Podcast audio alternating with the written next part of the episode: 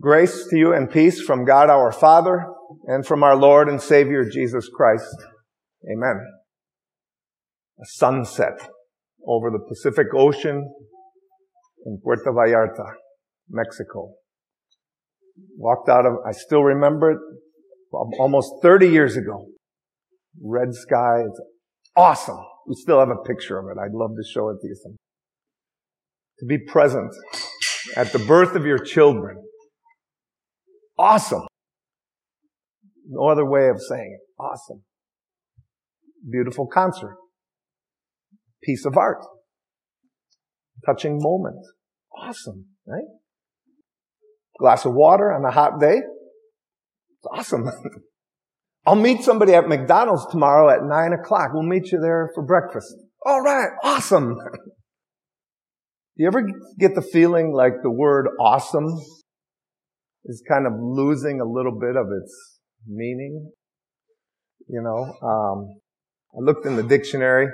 Some synonyms are amazing, astonishing, stunning, startling, you know, things that are heavy, things that are important, things that are way up there beyond something hard to believe, not very common, right? A man well, many men walked on the surface of the moon. Awesome, right? I walked around the block yesterday. Not really awesome.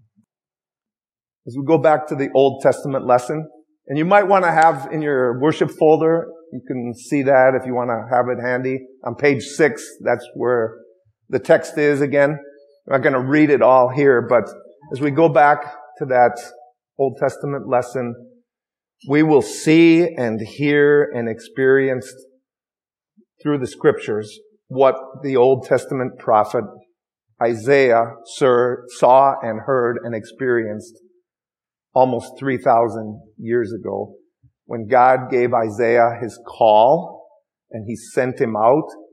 And this morning, that same awesome God, that's our God, we used his awesome word and to come to us, to come to us and to touch our lives and touch our hearts as we think back on that lesson, looking to inspire awe in our hearts, right?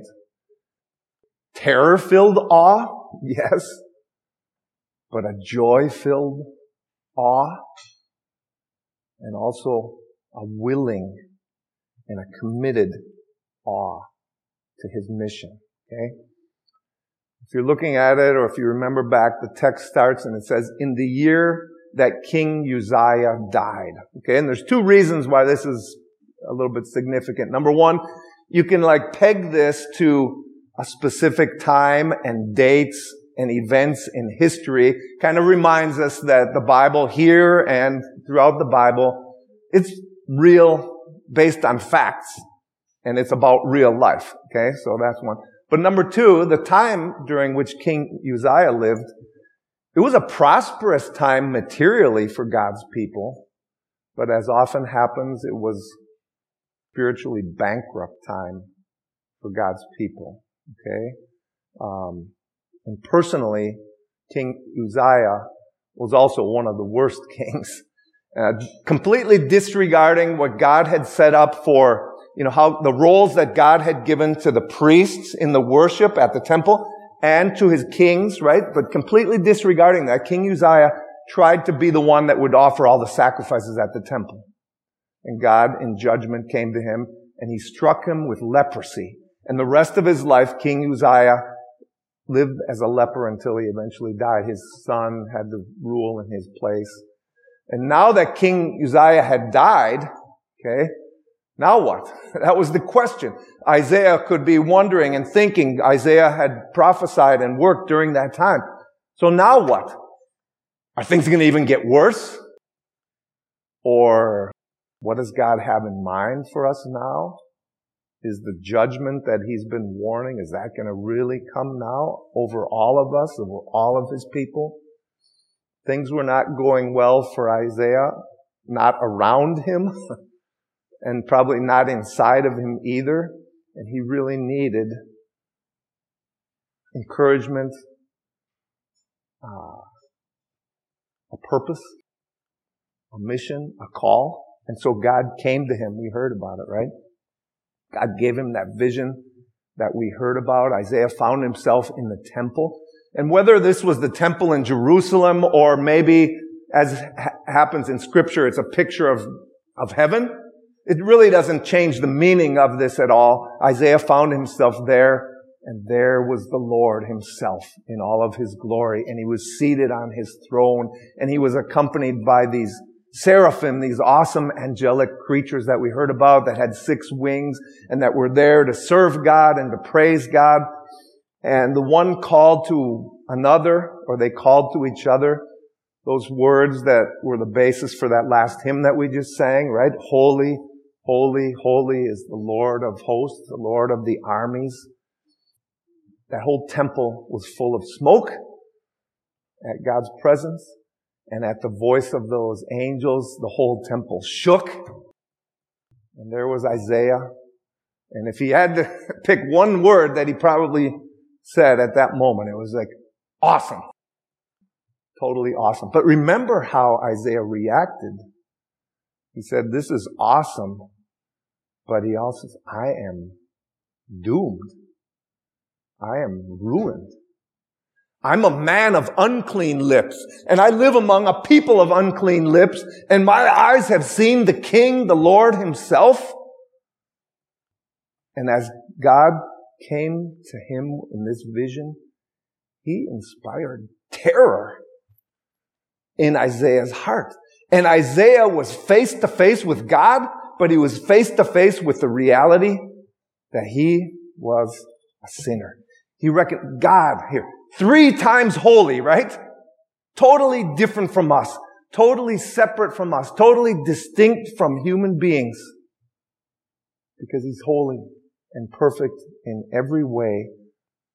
And Isaiah must have said, I'm not worthy to be in the presence of the Lord. I'm not worthy to have a relationship with the Lord.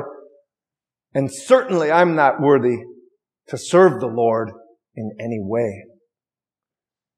And you know what? That's exactly what God wanted to put into Isaiah's heart. And that's exactly the place where God wanted to take Isaiah as he started his ministry. A place of humility, a place of reverence, a place of contrition, and utter despair of his own worthiness. With the knowledge that not only my lips, which he said, but my hands, my feet, my eyes, and even my heart is unclean. Brothers and sisters, what Isaiah experienced there is what we experience. Albeit without the smoke, without the shaking, without the loud voices and seraphim, but through his word, here in Isaiah chapter 6 and throughout the Bible, God points us to himself as this perfectly holy God. And that makes us painfully aware, keenly aware of our unworthiness. We know the true God, our God, the triune God, but we also know that God is entirely different and distinct and different and uh, much beyond us because He's holy and we are not. We confess that same thing every Sunday, each and every Sunday, don't we? As we begin our worship, we confess our sinfulness before God. My friends, may we never, never, ever take those words lightly or just have them speak them out of a routine or anything. Because for us to live eternally and also day by day, we need to recognize truthfully who God is and who we are. Okay? Yes, God is love. We heard it so beautifully in John chapter 3 verse 16, right? God so loved the world. Yes, God is love, but God is also holy. And we aren't allowed to pick one and discard the other or forget about one and only hang on to the other. God is truly, His holiness is awesome. And it should make us aware of our sinfulness. You remember Peter? When Jesus gave him that special miraculous catch of fish out on the lake, Sea of Galilee. And Peter suddenly was aware that I'm in the presence of God himself. Remember what Jesus said? What Peter said? Jesus, get away from me. You remember Paul on the road to Damascus when Jesus came face to face with him and he was aware that I've been persecuting God himself? Let us remember that God is holy. Not only our buddy, but he's our holy creator, our holy God. His holiness is awesome. And that makes us keenly aware of our sin, okay? Striking terror into our hearts. However, as soon as Isaiah realized that very fact, right? God continued with this vision, didn't he? And suddenly, God didn't wait long to give Isaiah something more, something better. Okay. The second part of the vision. Even before Isaiah asked for forgiveness, God shared with him the message of his forgiveness. One of those seraphim came flying to Isaiah holding one, a live coal, a hot coal that he, in a tongs, right? That he had taken from the altar. What altar? The altar in the temple. The altar where the animal sacrifices throughout the entire Old Testament were offered for sin. The altar where every one of those animal sacrifices had as its number one purpose to point ahead to the Lamb of God who takes away the sin of the world, right? To point ahead to Jesus. Those sacrifices pointed ahead, not to any coals, but to the blood that Jesus shed for the whole world. You see, only God who is perfectly holy can make sinners holy. Only God can forgive sins. And so God, as the angel brought that coal and touched it to Isaiah's lips, those unclean lips as he had confessed, God said, look, this has touched your lips so your guilt is taken away. And your sin is forgiven. And for Isaiah, keenly aware of his sin, there was help and relief and comfort in God's atonement, in God's own sacrifice for sin, in God's forgiveness, and in God's redemption for himself and for the people he would speak with. What an awesome picture this this is for us also, right? Help and comfort and relief for our sinfulness. Where would that come from? Not from changing who God is, for only thinking about God as this loving God, but for recognizing that that holy and perfect God, for our good and for our salvation, through Jesus, His own Son, and the sacrifice that He performed, has forgiven the guilt of our sin. Satisfied God's holy wrath. God so loved the world that he gave his one and only son, that whoever believes in him shall not perish, but have eternal life. How awesome is that verse, right? And then God prompted Isaiah by asking him a question, gave him the opportunity re- to respond by saying, now who will go for us? In Isaiah, the sinner who had been confronted with his sin, but now had found comfort and peace and joy of forgiveness. He responded, here am I. Send me. No reason that I should continue standing around here idly and meditating, thinking and thinking over this vision and just uh, meditating on it. Isaiah was motivated to go and tell others about the forgiveness that God has for all people. It's not that God needed Isaiah, right? God had angels at his disposition. At his, they were on call all the time. Unlike us, those angels are holy. There were better candidates as messengers than Isaiah then. there always are, those angels. And yet, nevertheless, it wasn't Isaiah's holiness that motivated him. It wasn't his preparation or his goodness or his talents.